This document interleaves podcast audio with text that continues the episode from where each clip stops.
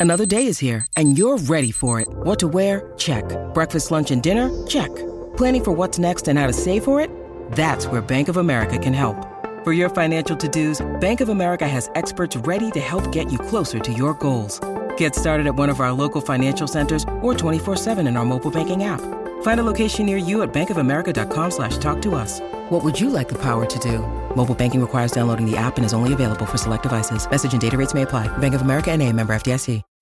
When you need mealtime inspiration, it's worth shopping Kroger, where you'll find over 30,000 mouthwatering choices that excite your inner foodie. And no matter what tasty choice you make, you'll enjoy our everyday low prices, plus extra ways to save, like digital coupons worth over $600 each week. You can also save up to $1 off per gallon at the pump with fuel points. More savings and more inspiring flavors make shopping Kroger worth it every time. Kroger, fresh for everyone. Fuel restrictions apply.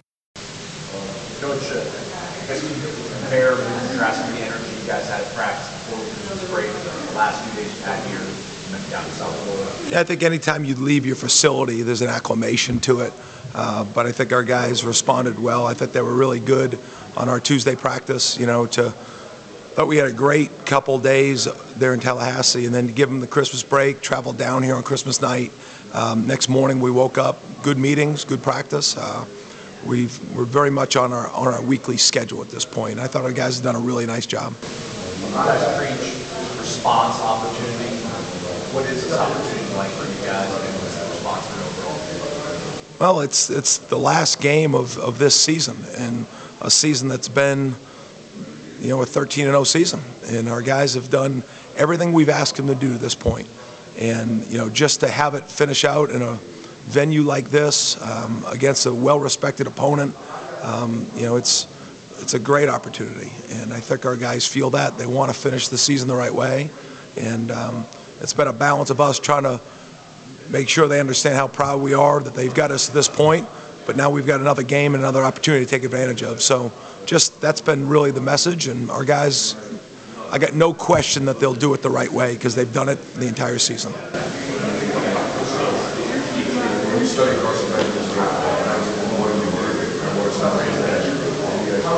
I mean, he's obviously a really efficient passer. I mean, you just look at the numbers, and you know, having them be in a different league and really had never really competed against them before. Uh, I believe Coach Bobo was at Colorado State when I was at Marshall, and we played in a bowl game. But um, just having a sense of what you think it's going to be, but not really sure. And then when you go and watch, just the efficiency that he's been, and their third down numbers. I mean, you know, their, second and long numbers, their third down numbers, the balls, they're throwing the football. And, you know, people want to, they've got a real veteran offensive line. You know, they've done a good job in the run game, but they've really scored points at the efficiency of the throw game. And um, their third down numbers is as good as anybody in the country. Um, and I think what he does a really good job of, too, that he probably doesn't give a lot of credit of, you know, I don't think he's a runner, but his ability to scramble and, and scramble for first down, scramble for, for positive yards. I mean, you know, he's a big, great delivery, good accuracy. You know, he's an ex- he's had an excellent season for them. These things like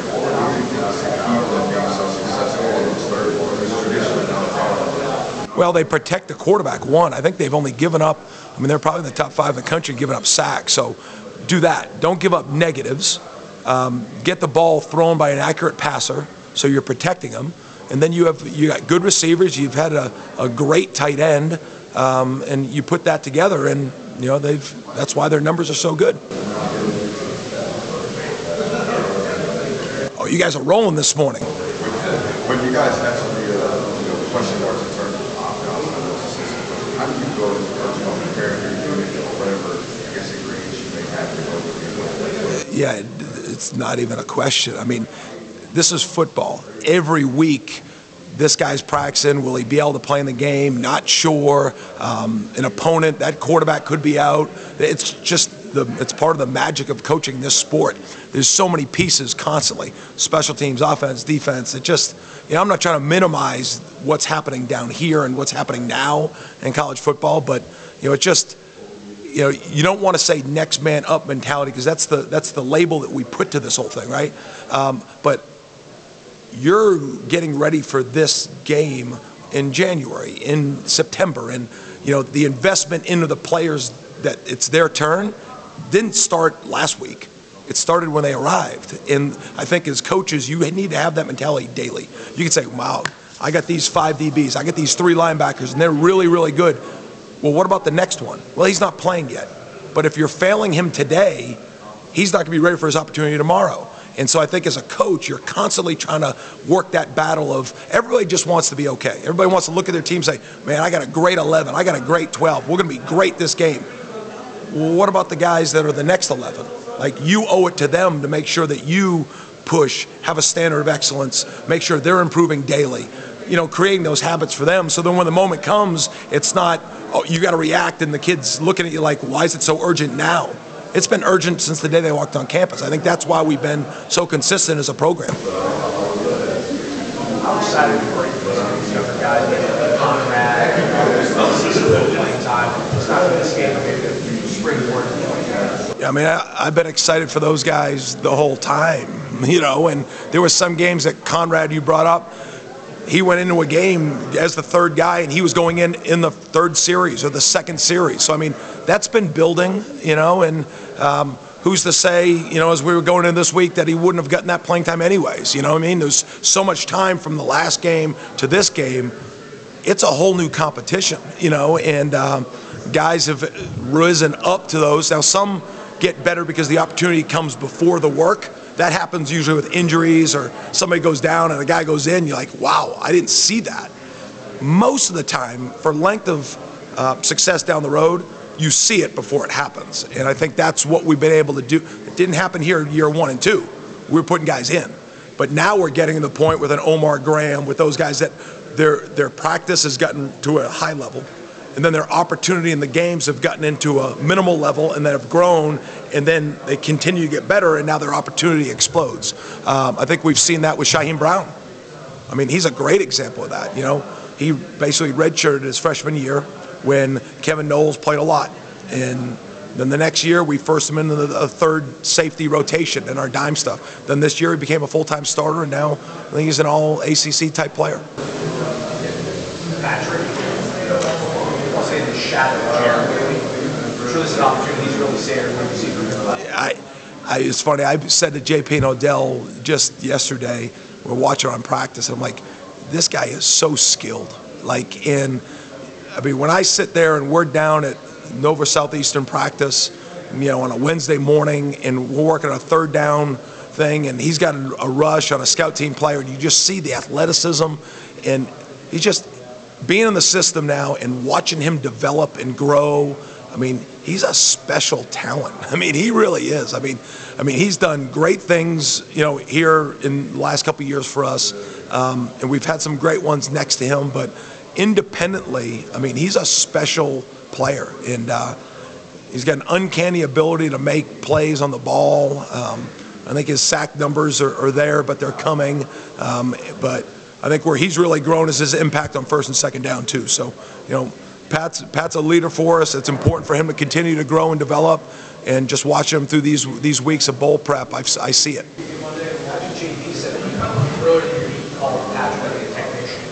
How does an 18-year-old kid become 20 years old and find that? You guys scouting, evaluating at such a small frame size, hoping that he'll be able to play this way. How do you kind of know things you see early on that makes you where kind of still play? Yeah, a couple questions. I'm going to go to the, the second one first. But you are a multi-layered human, and I respect that. Um, watching him in high school um, and seeing him in his senior year at Northwestern, and just watching, you know, obviously the competition was really good. He played really hard. Um, he played with really low pad level for a big, long player. Um, that was the COVID year, so we really never saw him. So you're, you're like, well, how skinny is he? What is this? What is that? But at the end of the day, I do know this. Right, They, I mean, they always get bigger. Like they always get bigger. What they don't get is more athletic. What they don't get is better knee bend, better burst. Sometimes, um, so when we took that, I don't want to say chance, but when we said yes to Pat and got him here, he fitted in the program and he just kind of went through it. And he's had some down times where it's been really hard for him and he didn't see the light at the end of the tunnel. And then there's been times that he's dominated football games. And to see what we saw on film three or four years ago to see what it is now, and honestly, where it can still go. Because his improvement on first and second down was significant this year. Um, I think we've started to see the third down production over the last couple years. That will just get better. Um, but I mean, he is so long and so athletic and so smart. Um, I think those are the reasons why he's gotten better because he's taken to the coaching because he sees the value of it. And uh, I think we have two of the best defensive line coaches in the country. You know, JP and Odell do a tremendous job with that entire group. And, um, you know, Pat's really emerged as, as one of those guys, and there'll be more on the way. AZ, he's, he's that guy you want coming off the bus first, but has good head on his shoulders, seemingly has good skill set. He wasn't as much of a, I'll call it Patrick Campbell. He had all the, everything you wanted coming straight out of high school. You guys have stayed molded him. What is he growing into? You know, he was another one that we signed out of Niceville, and you know, has already played as a true freshman. Um, and you know, he was really still an athlete in high school. He nobody would say he was a, he was a wide receiver. He was a safety, corner, returner, a little bit of everything. When we invested in him as a true freshman, he gave us good snaps. I mean, he played a good amount of snaps as a true freshman, including that bowl game against Oklahoma. But this year, I mean, I thought we had three starting corners, to be honest with you. And the way it played, and I thought our staff did a really good job this summer helping me out and saying, you know, let's put AZ as the dime.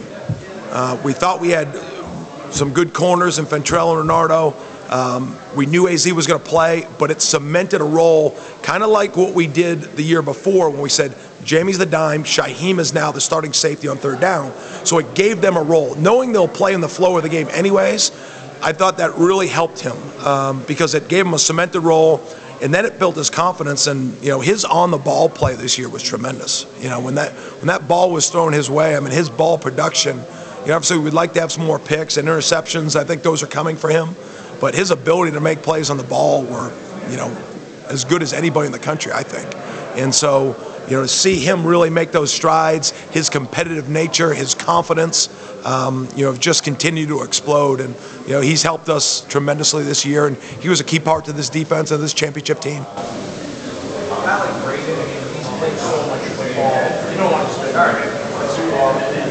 How do you go about trying to create like a growth plan for a guy like that who's played so much football as he did on? Well, I think he, Aslan, he would tell you, like, his production at Western Michigan was great. He was a tremendous player. The effort, they did a great job coaching him. But I think when he made this step, part of the step was he wanted to compete against the best. He wanted to have to improve his technique because if I play against somebody and I'm at a level far superior than them with my just my traits and my skills, sometimes my game doesn't have to be super clean. Now, he's got the personality that he can be critical of himself after those games but he would still get away with it. So the urgency to improve, even though he probably wanted to because of who he was, it wasn't forced to. Here, early on, I see it. I'm still making my plays, but now I hear Coach Odell, I hear Coach JP, I hear them coaching me, but I now see it, and I'm not as effective. So just him, like, I'll make it simple. Like his hand placement and how he played with his hands wasn't where he needed to be in order for him to play against the top level teams in the country. So I think, and that takes a lot of work. I know, well, yeah, just use them then. Got it. But like, I think that's why you've seen his production explode as the season went on. Not because he wanted to be better. He's Braden Fisk was built like this before we got him. He's just smart enough to understand what he needed, listen to the coaching, and then applied it daily, constantly, constantly, constantly. And you know, he chose us because of the way we play too. You know, he knew this would be a front, a structure defensively that he would be able to thrive in, and he would see the value of the technique, the production of what we've had, and if he just applied it, he would come on. I think, you know, he was part of a championship team. When you look at the, uh, look at the guys that brought the market, I guess what it do you think great things with share, and what what does that say about your program? You want to get those kind of guys You want to continue their careers and want to grow and develop. I think it's a credit to um, Coach Norvell. It's a credit to our evaluating team, just because everybody wants to look at the end. I think it all starts with the right evaluation at the beginning and knowing what fits your program, your culture, your scheme, your needs because it's got to be a fit, right? So you got to bring in the right type of person first. I think we overlook that sometimes. The evaluation process, the reason why these guys are having so much success is because I think at the front end, we're evaluating it correctly we're bringing in the right fits. Then when they get here, we're usually right with who they were and what they were. And now we've really set the market of like, okay, now this is work works, and now we've got to go put the structure in place. Then you got to go work that plan, and then usually we're getting the results that you know we've gotten. And uh, I think when you bring guys in, it's got to fit for them and for you, right? And so when you bring them in and they see what you've said is the right thing, then there's a, a foundation of trust. And once there's trust, there's unwilling work just to go. There's not guys looking around, well, I haven't been here. What they told me isn't really what it is.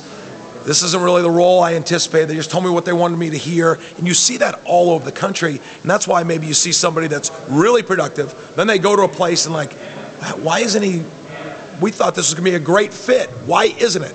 Sometimes it's not just because the kid isn't as good as we thought he was. Sometimes just the fit wasn't great. And that's why at the front end, knowing what that is, and then when you get them there, sticking to the plan. And, you know, I think we got really good coaches that, you know, coach the right things and coach it the right way. And um, obviously we play in a, in a good schedule and give them the atmosphere to go explode. And I think that's why you've seen a lot of success. How much of that, though, the window's so short for coaches nowadays, before opening up and getting a guy, getting familiar with the guy. How how much you know that process is, you know, it's such a it's a quick process. I mean, how much of that you have to really kind of trust in your recruiting guys and everything like that. At the end of the day, it's on you. I mean, you've got to have knowledge of the outside, the inside, maybe some past history, know the right question to ask because it is. It's it's a speed sped up process.